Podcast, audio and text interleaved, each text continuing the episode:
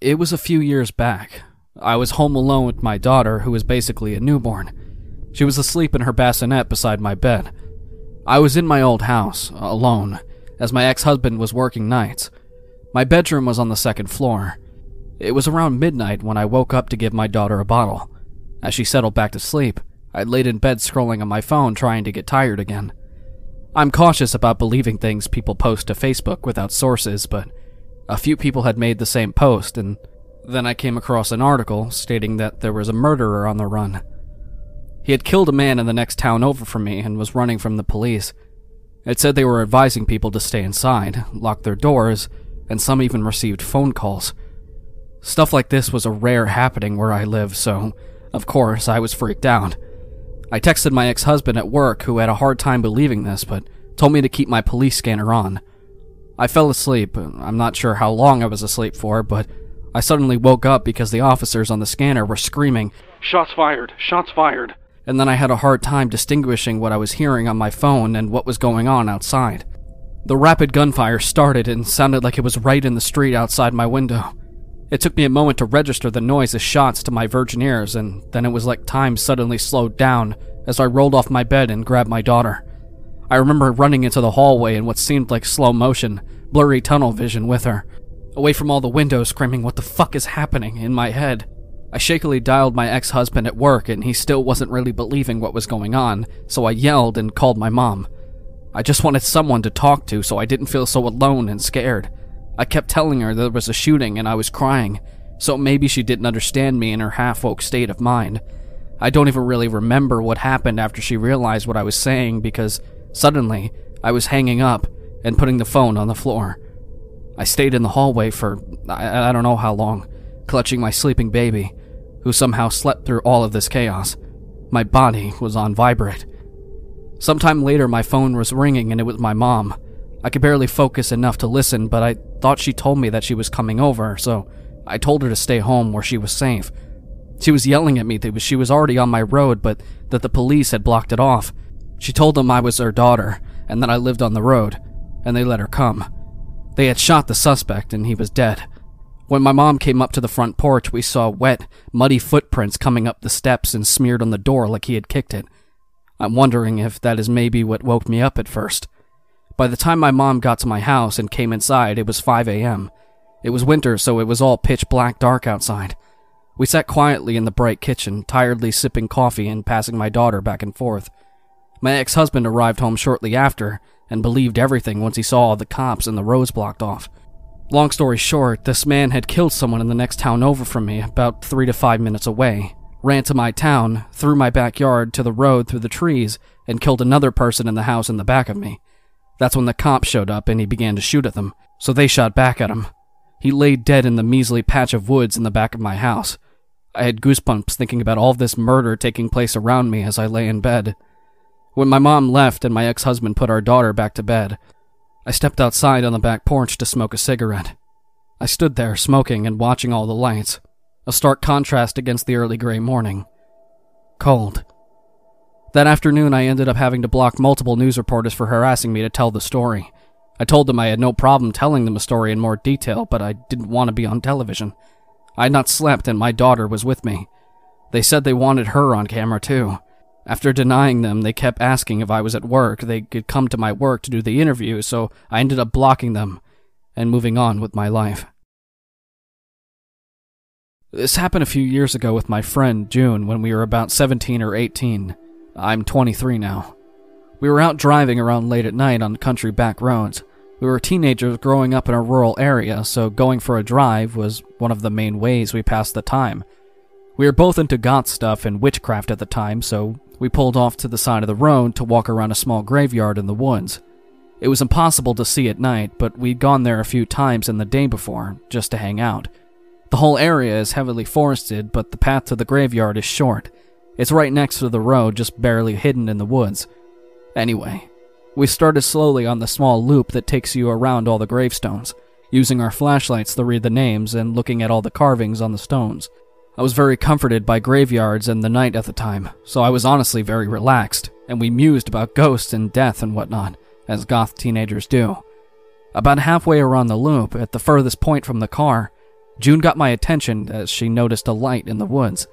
It looked far away, like it could have been a car on the road, so we turned away and kept walking. However, about 30 seconds later, she got my attention again, and the light was much closer, and obviously quickly moving towards us. And then I heard the sound of someone crashing through the woods. It was obviously someone with a flashlight making a beeline towards us, and we backtracked and ran to the car.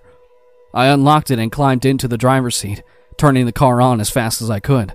And right before the lights came on, this huge, grisly looking man dressed head to toe in camouflage, carrying a huge crossbow, and wearing a headlamp busted out of the foliage, and was coming right for the car.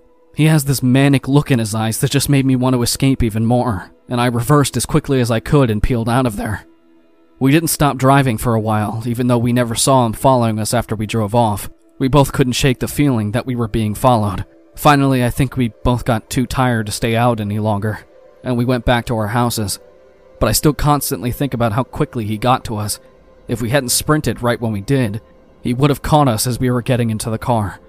I literally slammed my door about a second before he came barreling out of the woods towards us. Plus, the fact that there are no houses nearby. This person was waiting in the woods in full hunting gear with a weapon, and we clearly weren't animals, as we had a flashlight, and there's no trespassing sign in sight. The whole area around this graveyard is state park. I go out into the woods into weird places in the night a lot, and I've seen some stuff I would consider supernatural that really scared me. But none of those things ever truly made me afraid to go into the woods like he did. I still go out on my own, but I really never let my guard down like I used to. I live in a small town in South Africa. Near my town, there's a large patch of woods, and since the outbreak of the coronavirus, I haven't been in the woods for a long time. Until yesterday. So my friend called me to ask if I wanted to join him and a few other mates to play a game of paintball in the woods, and obviously I was keen. I got my paintball gear and gun and headed off to my mate's place. There were six of us Chase, Liam, Matt, Joey, Steven, and obviously me. We headed off to the woods, but made a few stops to fill up on petrol and get some gas for the paintball guns. When we finally got to the woods, we parked the cars, got in our gear, and ventured out into the forest to find the perfect spot to paintball. Eventually, we got deep enough into an area with sufficient cover and space to play a good game of capture the flag. We played a couple of games, and since it's winter, it got dark really quickly, but we planned for this and brought our flashlights and decided to play a couple of night games, which is extremely hard especially in the forest we were in.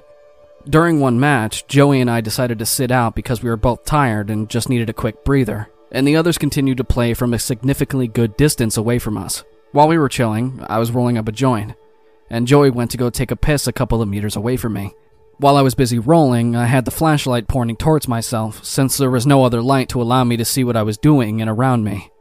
It was completely dark, I couldn't even see two meters ahead of myself because of how dark it was.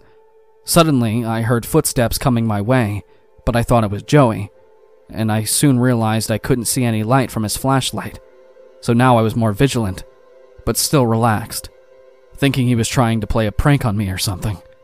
But the footsteps stopped a few meters away from me, so I lifted up my flashlight and pointed it in the direction where I heard the footsteps and scanned the area, but just saw bushes and trees, and I thought it just might be Joey hiding in the bushes or behind a tree waiting to give me a jump scare, and then I heard footsteps coming in the opposite direction. When I looked, I could see it was Joey because he was holding his flashlight. That's when I stopped what I was doing and picked up my flashlight and paintball gun, and when Joey reached me, I whispered, Bro, I think there's someone over there.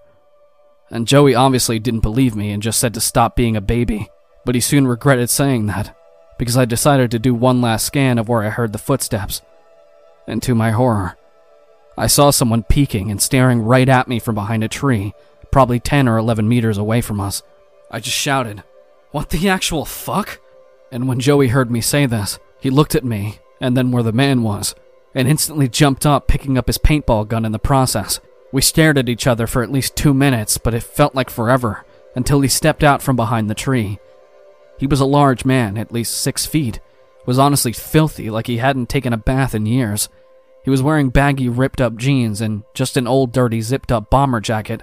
Plus, we could see that he was on something, or he was just batshit crazy, and he was holding something behind his back.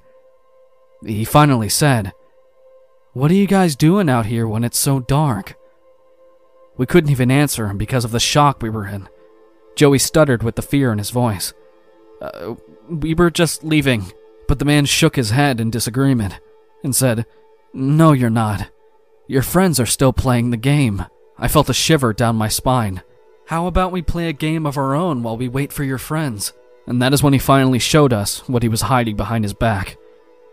And it was a large machete. That's when I knew we had to get out of there. So I aimed my paintball gun in the toughest way I could muster up. I told him, Leave now or I'll shoot, even though I only had about six or seven paintballs loaded. And Joey did the exact same by aiming his gun at the man, even though he had no paintballs in his gun, but he didn't even flinch but did something that honestly made my skin crawl. He just smiled and said, The game starts now. And suddenly he just rushed us, so I told Joey to run while I fired my last bullets at him, and luckily I shot him in the head, which caused him to fall, so that was our chance to book it and link up with our other friends. As soon as we started running, we heard his footsteps again, and he was actually gaining on us. We could barely see, but we couldn't slow down because we knew what would happen if we did, so we just carried on sprinting our hearts out until we heard other paintball guns being fired, so we knew we were close. Joey started shouting to get everyone's attention, and all of a sudden, I heard a huge thud. Joey tripped and twisted his ankle. I turned around to help him up, and when I did, I could see the man running full sprint towards us. In that moment, I thought it was going to be the end, but our friends heard our screams for help and rushed to us when they saw the man. They just started firing at him, and he knew he wasn't going to be able to take us all on, so he decided to turn around and disappear into the forest. We helped Joey up and rushed to get our stuff and rushed to the cars. When we got to my friend's place, we helped Joey treat his ankle, and I proceeded to tell my friends everything that happened. And they were all creeped out. It's safe to say that the next time I'm in those woods, I will be more vigilant. This happened over 20 years ago. I was driving back home with my girlfriend at the time. It was Christmas Eve, and my mother's family used to hold a large celebration at my aunt's house in Estacada. This was my girlfriend's first time meeting with my extended family, but she got on quite well with them. We spent the majority of the afternoon and evening talking, playing poker, opening presents, and drinking an assortment of adult beverages. My girlfriend had been quite inebriated by the time we had to leave. Therefore, I'd be driving us home. It was around 11 p.m. or so. I was driving my girlfriend's car along Highway 211. Now, this stretch of road is surrounded by farms and dense patches of forest, and parts of it are unlit. But nothing to fear, I grew up in this area, so I knew this road like the back of my hand. The both of us were just driving and talking away, just two young lovers making the most of our moment together. There is a portion of the highway that descends down an enormous hill before crossing Deep Creek. Surrounding both sides of the road are thick forests. There are no lights, the only thing we could see was the area directly in front of our headlights. I drive down the hill, cross the bridge, and uphill through more forest. It's as the highway starts to flatten out that this happens. Something sprints across the road so suddenly that I almost hit whatever it was. I slam on the brakes and I turn to my girlfriend and ask her if she saw it. She confirmed that she had, but she couldn't make out what it was. Maybe it was a coyote, as they are a fairly common sight in this area. But something felt off about it. Whatever it was that ran in front of the car disappeared into the woods next to the road. Coyotes don't usually just dart out in front of cars, so for some reason I decided to check it out. I turned the car around and switched on the high beams to better light up the forest in which this thing had vanished in. I step out of the car and walk towards the woods. I don't see anything, but now it feels like perhaps I made a grave error. My heart is pounding and the hairs on the back of my neck are standing at full attention but I still don't see anything unusual in the trees. Suddenly, the car's horn blasts. It's not a that you'd get if, say, your driver or passenger wanted you to hurry up and get in the car. No, this was a long, blaring. I walked back to the car and asked my girlfriend why she leaned on the horn like that. She said nothing. Instead, she pointed to a spot about 50 feet from where I was standing. I looked over in that direction, and that's when I saw it. Surely this was the thing that ran in front of our car. It was a man. He was completely naked. His skin was covered in dirt and mud, and in one of his hands, he was holding a hatchet. He looked back at us and then he smiled and waved to us, just before turning around and walking back into the forest. Needless to say, we got the hell out of there. Once we were safely driving again, my girlfriend explained what had just happened. While I was trying to look for the man in the area he initially vanished in, he circled back around and came from another spot in the forest, beyond my car's headlights. My girlfriend had seen something out of the corner of her eye, and that's when she saw him. Before she honked the horn, he was walking towards me, his hatchet raised as if making to strike me. We called the authorities once we got safely back home, but they never found anybody. Or they did, and they just didn't tell us. But the officer we spoke to explained his theory. The man was obviously looking to ambush unsuspecting lone travelers for Lord only knows what reason. We all agreed that my girlfriend's quick thinking saved my life, as it let my potential killer know that I wasn't alone out there. I moved back into the area recently, so I now drive that highway often. No naked hatchet man sightings yet, but I can tell you that I'm definitely extra vigilant now, especially near Deep Creek.